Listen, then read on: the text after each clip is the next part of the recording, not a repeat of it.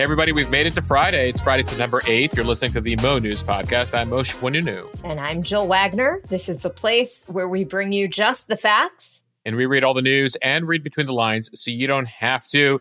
Jill, recording today from our WeWork headquarters. Loving it here. I know you've been here at least once. I have. I'm a big fan. I like the coffee. I like the vibe. I like the whole thing.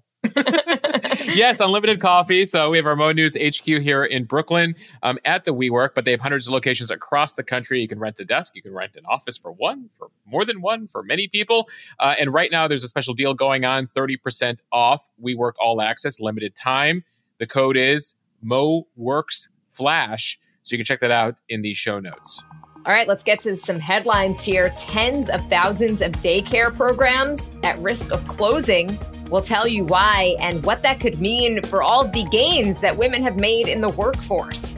The Supreme Court hinting that they understand they need to do something about all of the ethics questions in recent months. A new warning that health insurance costs are taking their biggest jump in years. On to immigration. The mayor of New York City takes aim at the White House, saying that the migrant crisis will, quote, destroy America's largest city. We also check in on housing and the new apartment boom in America. The boss, Bruce Springsteen, postponing all of his September tour dates. We'll tell you why. Maine, known for its lobster. Mosheh, how about seaweed? Hmm. Acquired taste. And flamingos spotted from Florida to Pennsylvania. How did they get there? Plus, it is Friday. Cheers to the freaking weekend, what we are watching, reading, and eating. Jill, I have a good sense of what you're watching this weekend. Tennis, anyone? All right, let's start with the state of child care in America. It was just a few days ago that we reported about the record number of women in the workforce who had young kids. Well, those gains are potentially at risk as pandemic era funding for daycare providers expires at the end of September. Since November of 2021, child care providers have had access to child care workforce stabilization grants meant to stabilize the child care community by providing money to help them retain and recruit staff. It was all part of the American Rescue Plan. So this was a two year initiative that is now coming to a close. And according to a new report from the Century Foundation, more than 3 million children could lose their spots as 70,000 childcare programs are likely to close. The Century Foundation saying it's not going to happen immediately because providers will try to make it work for as long as they possibly can but closures will likely pick up in the six to 12 months after that funding ends. And that's going to have ripple effects across the entire economy. So, some parents here could obviously be forced out of work or to cut their work hours due to a lack of childcare businesses. And as you said, there could be a real ripple effect here because the businesses who lose valuable employees or experience the impact of their employees' childcare disruptions will then be impacted. State economies then lose tax revenue and jobs in the childcare sector as a result. Looking closer at the numbers here, Texas is the most impacted state. Nearly 300,000 kids are set to lose their spot at daycare when nearly 4,000 facilities close. In New York State, 252,000 kids won't have access to care where 6,000 daycares are closing. In six states, Arkansas, Montana, Utah, Virginia, West Virginia, and DC, the number of licensed daycare centers is at risk of being cut in half in those places come October. Some daycare centers could be forced to raise prices as a way to make up for the lack of funding. In a survey last year, about 43% of childcare center directors said their programs would have to raise tuition when that pandemic stabilization funding ends. A senior economist over at Wells Fargo tells Bloomberg the high cost of childcare alters that calculation of whether going back to work or continuing work is worth it for a lot of parents. In some cases, parents may look at their paycheck and just say, you know, ultimately, I'm just handing all this money over to daycare. Should I stay in the workforce. As you mentioned, workforce participation at record highs. The number of women aged 25 to 54 with small kids in the workforce reached just over 70%. Uh, earlier this summer. That's compared to the peak of 68.9% before the pandemic. Um, as for a possible solution here, over in the U.S. House, a Democrat, Ro Khanna, and a Republican, Nancy Mace of South Carolina, have formed a bipartisan caucus looking at this issue but there does not appear to be enough support in Congress right now to restore funding. As we've mentioned, Republicans recently really looking to tamp down on spending. This is a, a real issue. Uh, there's an advocacy group called Parents Together Action, um, and they did a recent survey of about 200 parents who have kids under the age of five. And nearly 60% said that they or a member of their household had to actually cut back on work hours or even leave a job because they couldn't find reliable childcare that was within their budget. So, Jill, we'll continue to monitor that, though I'll end this segment with a bit of good news for women. Uh, another state has dropped the tampon tax. Texas became the 24th state this week to eliminate a sales tax on menstrual products. Before the shift, Texas had classified period products, pads, tampons, menstrual cups, etc., as optional or luxury items and applied a more than 6% tax. There's currently over one dozen states that still charge sales tax on menstrual products but it's become an issue. They call it the tampon tax. And now Texas has joined 23 other states and DC in no longer attaching a tax to the product. Big issue, uh, especially among low income women who can't afford these necessary products. All right, let's head now to the nation's highest court, where it appears the justices are going to do something about the recent ethics issues. Justice Brett Kavanaugh telling a judicial conference on Thursday that he hopes that there will be, quote, concrete steps soon to address recent ethics concerns surrounding the court. He said, We can increase confidence. We are working on that. He said, All nine judges recognize that public confidence in the court is important, particularly now. According to polls, public trust in the court is at a 50 year low. Kavanaugh stopped short of addressing calls for justices to institute an official code of conduct. That has been a major push, as all other federal judges below the Supreme Court have a code of conduct when it comes to financial matters. Congress also has been saying that they may get involved here uh, if the court doesn't do something on their own. Kavanaugh saying there is a storm around us in the political world and the world at large in America we as judges and the legal system need to try to be a little more, I think, of the calm in the storm. So, Justice Clarence Thomas recently acknowledged that he took three trips last year aboard a private plane owned by Republican megadona Harlan Crow, even as he rejected criticism over his failure to report trips in previous years. Uh, this has been the core of the accusations. Clarence Thomas taking many, many gifts, many trips from this uh, donor who he calls a friend and not reporting them. There's been a number of reports by the investigative news site ProPublica that also revealed that Justice Samuel Alito failed to disclose a private trip to Alaska that he took about 15 years ago that was paid for by two wealthy Republican donors, one of whom repeatedly had interest before the court. The AP has been reporting that Justice Sonia Sotomayor, over on the liberal side, aided by her staff, has been forcing colleges and college libraries to buy her books during college visits. Both Thomas and Alito maintain that the ethics rules do not require disclosure of trips paid for by friends. They consider these mega donors uh, friends here and feel like they don't have to reveal all this stuff. Legal experts are divided on that question, but generally agree that Thomas should have reported a property sale that he made to Harlan Crow. This was his uh, a boyhood home uh, that Harlan Crow bought and helped turn into a museum. You mentioned Congress here trying to get involved. The Senate Judiciary Committee advanced legislation over the summer that would require the justices to follow disclosure rules as strict as those that apply to members of Congress. So, right now, if you work in the executive branch and you work in the legislative branch, you have a lot of requirements when it comes to disclosure and limits on uh, taking trips, getting gifts. Those rules do not apply to the third branch of government over the Supreme Court. So Democrats in the Senate are saying we got to do this, but the majority of Republicans over in Congress oppose this. So it's unlikely to succeed at this point. And so for now, the Supreme Court polices itself. It claims it's a separation of powers issue. Of course, Congress does allocate funds to the Supreme Court and could pass something here. But again, with that partisan split, it does not appear to be happening anytime soon. Plenty of news left to get to, but for now, a quick word from our sponsor, Parlez-vous français? Un petit peu, Gilles. Very nicely done, Mosheh. I think you said maybe a little. Yes, yes, a little bit. okay, so I don't. That's about as far as I go, uh, which is why I am really excited about our newest sponsor, Babbel.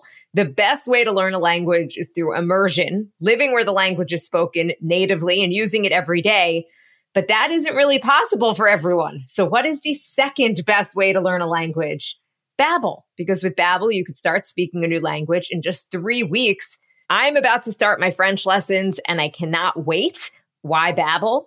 because it works. Instead of paying hundreds of dollars for a private tutor or fooling yourself with language apps that are a little bit more than games, Babbel's quick 10-minute lessons are designed by over 150 language experts to help you start speaking a new language in as little as 3 weeks. Babbel's designed by real people for real conversations. All of Babbel's tips and tools for learning a new language are approachable, accessible, and rooted in real life situations. And they have a special limited time deal for our listeners to get you started right now. You can get 55% off your Babbel subscription. Just head to babbel.com slash mo news. With our discount, that's just about $6 a month to learn a new language. Mosheh, how do you say very good in French? Très bien, Jill. I don't know if I could do it with with the accent that you just did, but that is très bien. Again, that deal, 55% off at babbel.com slash mo news. And it's spelled Babbel, B-A-B-B-E-L dot com slash mo news, M-O-N-E-W-S. Some rules and restrictions might apply. Time for the speed read from the Wall Street Journal. Health insurance costs are taking the biggest jump in years. Costs for employer coverage are expected to surge about 6.5% for 2024. According to major benefits consulting firms Mercer and Willis Towers Watson, the groups project the increase will be the biggest in more than a decade. Yet many employers are expected to take on the lion's share of the increase, partly because of the labor market that is still tight in many sectors. Such a boost could add significantly to the price tag for employer plans that already average more than $14,600 a year per employee. For people who have individual insurance plans sold under the Affordable Care Act, those premiums also expected to rise by about 6% next year. Among the factors leading to faster health insurance cost growth are hospitals, higher labor costs, and also heavy demand for new and expensive diabetes and obesity drugs like Ozempic. For several years now, health coverage costs nationally increased relatively slowly partly because the pandemic chilled doctor and hospital visits. Yet hospitals have had to raise wages for nurses and pay more for other expenses. So, to cover their own rising costs, their hospital systems uh, have been raising their prices and then getting insurers to pay more. So, benefits managers at companies across America now expect that that will eventually raise costs here for employers that pay healthcare coverage. At the end of the day, they got to pass along the costs here. Uh, and so it's being passed along to the businesses. Now, the domino effect here was slowed because insurers' contracts with hospital systems usually aren't renegotiated annually, but it has begun to hit some insurance rates this year, likely to accelerate next year. So, like we see with inflation and all other major sectors of the economy, it will hit health insurance if it hasn't hit you already. It is Democrat versus Democrat when it comes to the issue of immigration. From the New York Times, New York City Mayor Eric Adams escalating his rhetoric over the migrant crisis, claiming in stark terms that his city was being destroyed by an influx of migrants from the southern border, and saying that he did not see a way to fix the issue. Here's a little bit of what he had to say. Let me tell you something, New Yorkers. Never in my life have I had a problem that I did not see an ending to. I don't see an ending to this. I don't see an ending to this. This issue will destroy New York City. Destroy New York City. We're getting 10,000 migrants a month. One time we were just in Venezuela. Now we're getting Ecuador. Now we're getting Russian speaking coming through Mexico. Now we're getting uh, Western Africa. Now we're getting people from all over the globe have made their minds up that they're going to come through the southern part of the border and come into New York City. So, Mosheh, I don't think I've ever really heard the mayor talk in that kind of language. New York City, by the way, has a mandate that it must provide shelter to anybody who needs it.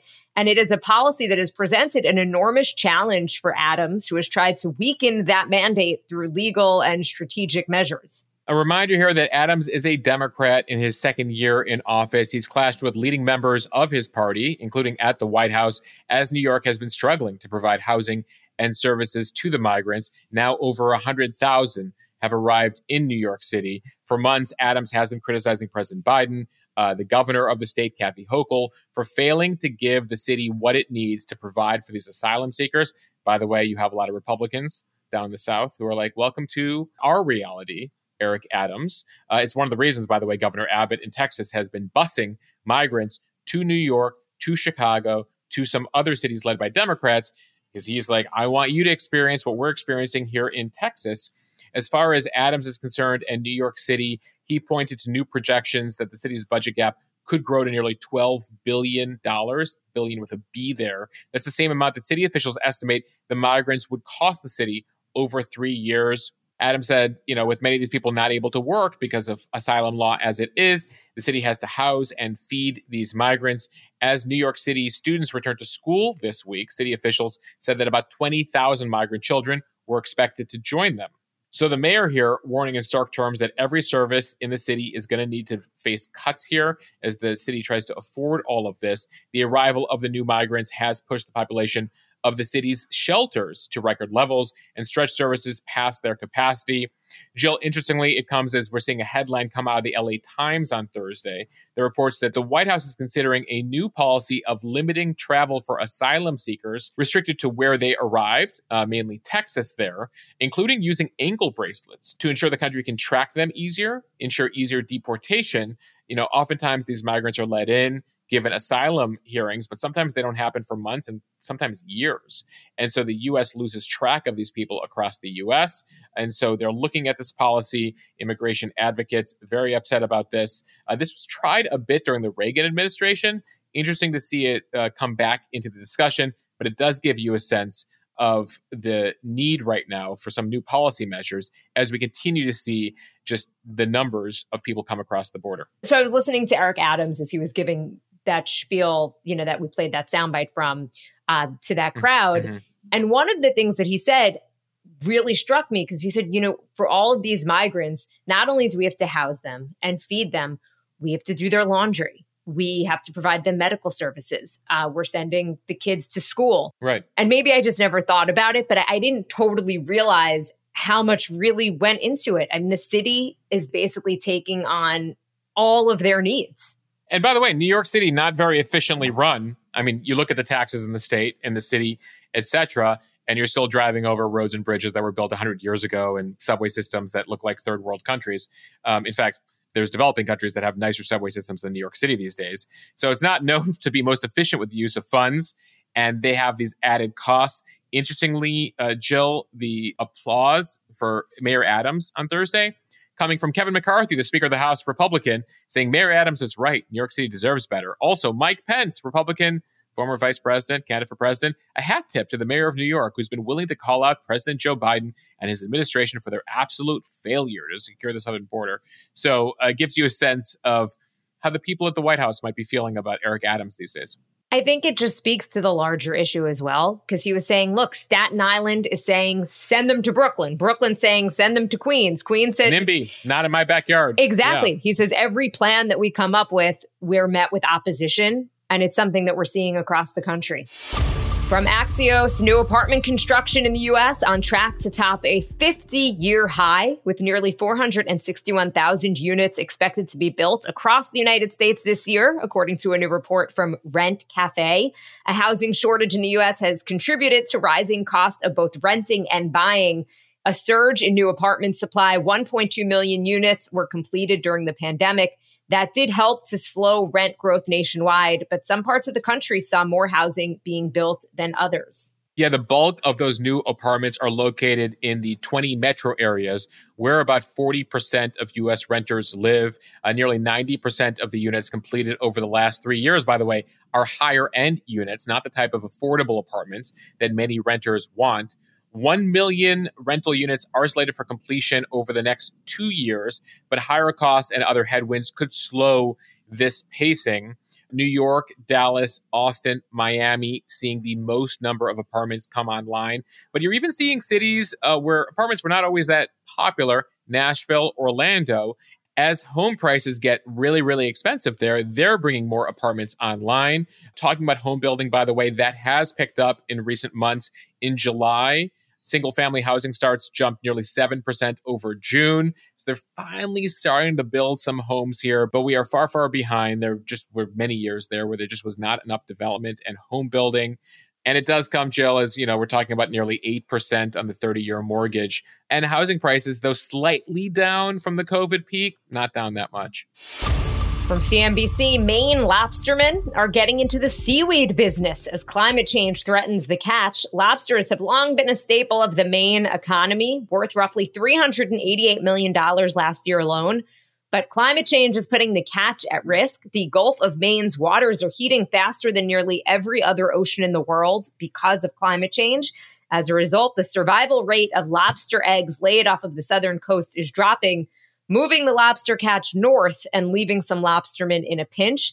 Dozens are now becoming kelp farmers as a way to diversify. Yeah, we traveled up there actually a couple of years ago and went out uh, on a lobster ship, lobster boat, to see how they collect. And they were talking about this uh, a couple years ago. In fact, if you go way back, you know, as waters have warmed, there used to be a much more robust uh, lobster fishing situation in New York and New Jersey down the coast. But as waters have warmed, that moved north. But now it's impacting, you know, the hub of it in Maine. So now as you said, some of them going to seaweed. Roughly 90% of seaweed is currently grown overseas. But the US seaweed market is expected to grow to over $5 billion over the next six years. You're seeing seaweed more and more at the grocery store. It's most commonly used in foods, supplements, but has been branching out recently. They've been utilizing it in cosmetics, uh, clothing, bioplastics. And notably, as we talk about climate change here, seaweed is also what they call a natural carbon sink. So it actually helps the ocean to absorb excess carbon dioxide from the atmosphere. Many people don't know this, but our ocean does more than even the Amazon rainforest and all the trees uh, in taking in CO2 and putting out oxygen. But again, as the ocean's warmer, that's killing off certain biodiversity that helps that. By the way, we humans have not uh, been helpful. Whales are key to taking in CO2, and we've killed about 99% of the whales over the course of the past couple hundred years. Speaking of Mother Nature from NPR, flamingos have been popping up in the most unusual of places since Hurricane Idalia blew through parts of the U.S. southeast last week, elating bird watchers, according to counts on the American Birding Association's Rare Bird Alert Facebook page. Jill, are you subscribed to that page? no, but I, I kind of want to be. um, but according to that page, there have been sightings in at least 10 states Florida, Ohio, North and South Carolina, Virginia, Tennessee, Alabama, Texas, and Kentucky. Also, there have been reports as far north as Pennsylvania. Experts say the birds likely got caught up in the hurricane last week, which is a fairly common phenomenon for birds, but not really for flamingos. Jill, if only all of Facebook was as nice and informative as the American Birding Association's Rare Bird Alert Facebook page. yes. So, American flamingos, while native to Florida, were hunted to near extinction at the beginning of the 1900s and make up just 1% of the global flamingo population. But there is a sizable population of the flamingos down in the Yucatan Peninsula, down there in Mexico, and now they've been making their way um, north temporarily. So that's why bird enthusiasts who are aware of how rare it is to see them in America have been shocked to see them hanging out in Florida uh, and in a number of these states. In terms of how the flamingos navigated a major storm, we're told there's no definitive explanation. So nobody interviewed the birds. we don't we don't have live cameras on the birds. Like we didn't attach GoPros to them yet, but maybe we should. And yes, uh, so far the flamingos aren't talking.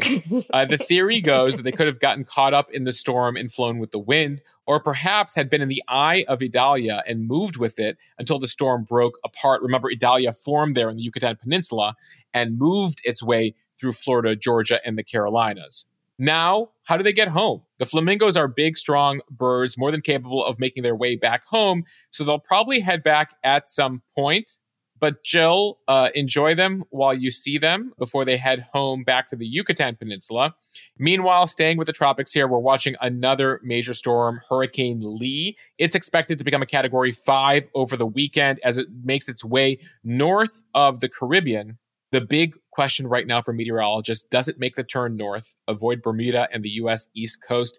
Uh, have been looking at what they call the spaghetti models, those lines that uh, try to project out.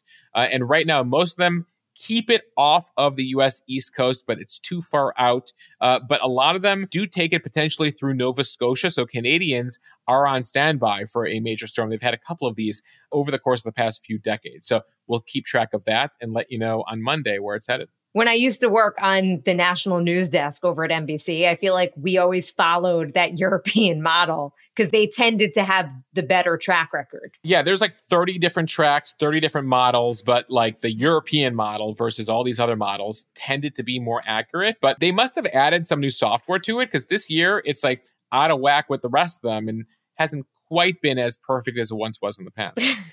Listen, on Monday, I'll have an update for you on where the trackers are, including the European model, I promise. And from Variety, Bruce Springsteen has canceled all of the remaining dates on his touring calendar for the month of September with a statement on his social media saying that he is suffering from peptic ulcer disease and has been advised by doctors to take the rest of the month off for treatment. The statement was followed by a note from Springsteen. He said, Over here on E Street, we are heartbroken to have to postpone these shows.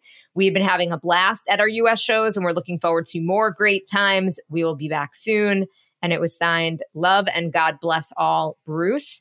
Now, according to the Washington Post, peptic ulcer disease is a break in the lining of the stomach or intestine caused by increased acid. It affects about 5 to 10% of the population. And it's actually caused by bacteria not stress or food or drink like coffee, uh, like other ulcers. So apparently, peptic ulcer disease does impact about 4 million people around the world every year. About 10% of the general population will experience this at some point in their lifetimes. Uh, Springsteen 73, by the way, he turns 74 in a couple weeks. The postponements closely followed dates Springsteen missed in Philadelphia in August due to an illness that at the time went unnamed. Those Philly shows pushed back to next year. He has been back on the road since playing shows lasting as long as three hours. He is Springsteen, of course. He likes to do those mega, mega shows where he doesn't stop. And I have seen pictures of the most recent shows over at New Jersey's MetLife Stadium. Okay, Mosh, it is Friday. Cheers to the freaking weekend. Time for what we are watching, reading, and eating. Mosh, what are you watching? Week one of the NFL I am back in my fantasy football league with my friends. I have set my draft lineup, so I'll be watching closely to see how uh, my picks do. Staying with sports, it's obviously U.S. Open weekend, but I'll let you discuss that further. And there was a film called Banshees of Inisherin that got a whole bunch of Oscar nominations. And I recall watching the Oscars and hearing it over and over again. I was like, I need to see that at some point. Well, I just saw that it popped up on Hulu, so I'm going to check Banshees of Inisherin out this weekend, hopefully. Jill, what are you watching? You mentioned it's a big weekend for sports. So, college football, you've got Alabama versus Texas Saturday night. That's going to be a big game. Of course, in my house, we're watching Michigan and Ohio State as well. Also, the US Open, you've got the Djokovic Shelton match. It's this afternoon at 3 p.m. Ben Shelton, a young American on the rise, playing against Novak Djokovic, a favorite at the US Open. I'm going to root for both. Jill, what are you reading? Sticking with the US Open, there's an article in Time magazine called Frances Tiafoe Wants Tennis to Loosen Up. He is part of this long awaited American emergence on the men's side of the game. And he talks about how he wants tennis to modernize and, and let fans scream and shout and have a great time at matches, not having so many rules, Mosh, where you have to be so quiet during each match. So he's saying, you know, let people have some fun. I wonder if the tennis authorities are going to listen to that or they're going to continue shh, shushing people. Unclear if anything is going to change, but I do think that it is interesting because it's one of the very few professional sports that you go to watch where you have to be quiet pretty much the whole time. Right. It's golf and tennis. golf and tennis, you go shh, shh, let them play. okay, Mosheh, what are you reading? Jill, I am reading right now Never Enough by uh, Jennifer Breheny Wallace, a former colleague actually from CBS. She was 60 Minutes back in the day. She has a book about achievement culture, and in particular, focused on the trend in the past 20, 25 years towards all these parents pre programming their kids and the impact it's having, and the remarkable numbers they're seeing when it comes to anxiety and depression. The likelihood of substance abuse, anxiety, depression much higher from kids from higher income brackets than, uh, say, from the inner city. So, interesting book there, some interesting analysis when it comes to what parents should be doing, the roles uh, higher education, colleges, the US News World Report survey uh, impact they're having here. And so, uh, just wrapping up an interview with her, and we will be having that very soon on the Mo News Premium podcast. Mosheh, I can't wait to watch that interview because I think as a parent, and you're going to see this pretty soon, it is hard not to get caught up in mm. what everybody else is doing. Oh, you've got lessons for your kid. You're doing. My four year old speaks Mandarin and plays violin, instruments, tennis lessons. And it's hard not to keep up with the Joneses, so to speak. Yeah. But I do think it's important to let kids be kids. And I saw that even a couple of years ago. I was trying to sign my daughter up for dance and, and all these activities, and she just didn't want to do them. And I actually spoke to a couple of people at her nursery school, and they're like, just going to nursery school is a lot. Let her just do this. This this is okay if this is her activity. And it, it was kind of a reality check. Yeah, I mean, she talks about striking this balance between, you know, making things available to your kids. And a lot of parents then take that to saying, you know, our role is to fuel and support their ambition. But in this culture, sometimes what kids need is the opposite. Sometimes they need their parents to hold them back. Uh, and sometimes all that stuff you're putting in front of them is putting pressure on them and making them think that their value in life is associated with achievement in all of those things. And in many cases, as parents projecting things they wish they would have had or things they want to achieve on their children. So it's an interesting uh, book when it comes to psychology, parenting, etc., and uh, definitely will be of high interest to this audience. Yeah, and then go read Tiger Mom, which basically argues the opposite. Well, this is the counter argument to the Tiger Mom culture. Okay, Mosheh, what are we eating this weekend? Jill, as you know, uh, my wife constantly provides me with snacks and you know is always trying out new things. I typically probably wouldn't pick this up myself at the grocery store, but they're actually uh, pretty tasty. They're called Frooze balls. They're vegan energy balls, caramel, chocolate, and peanut butter. I'm holding it up for those of you who watch on YouTube. I've been snacking on them today just before the podcast. Pretty good. By the way, they're not a sponsor, just a snack. What are you eating? So now that my daughter's in school, I have to pack all of these snacks for her. And I also have to have snacks mm-hmm. when she comes home from school. So I just bought some potato chips from her that are a bit of a healthier, cleaner take on Pringles. I think they're from a company called the Good Crisp Company Potato Crisps. And I have to say, they're pretty delicious. All right, we're trying out new snacks this new school year. We're crunching away over here. All right, thank you for listening to the Mo News Podcast. If you like what you hear, please share this with your friends. It will help us grow. Follow us and subscribe so you don't miss an episode and review us in the App Store. And if you haven't joined Mo News Premium, I'll give you another reason to. We have a new premium podcast out this weekend. It's already available. It's me and Alex talking about a second and third trimester, how we're preparing for baby. We put out one on the premium feedback in May where we did our gender reveal, where we talked about the first trimester, and got pretty personal uh, about our relationship, about kids, all of that. And so this is a continuation of that. Uh, and so that is out uh, next week. We'll have an interview with Alex's midwife, where we'll be talking about her pregnancy, but also just the state of maternal health in the country. So, a couple special episodes that'll exclusively be on the premium podcast feed for everybody. If you want to become a premium member and get access to those pods, as well as our uh, daily members only Instagram account, you can do that over at mo.news slash premium. Again, mo.news slash premium. Right now, we have a 30 day free trial with the code. What else? Mo News Trial. All right, everyone, have a great weekend. See you Monday. Thanks for listening to the Mo News Podcast.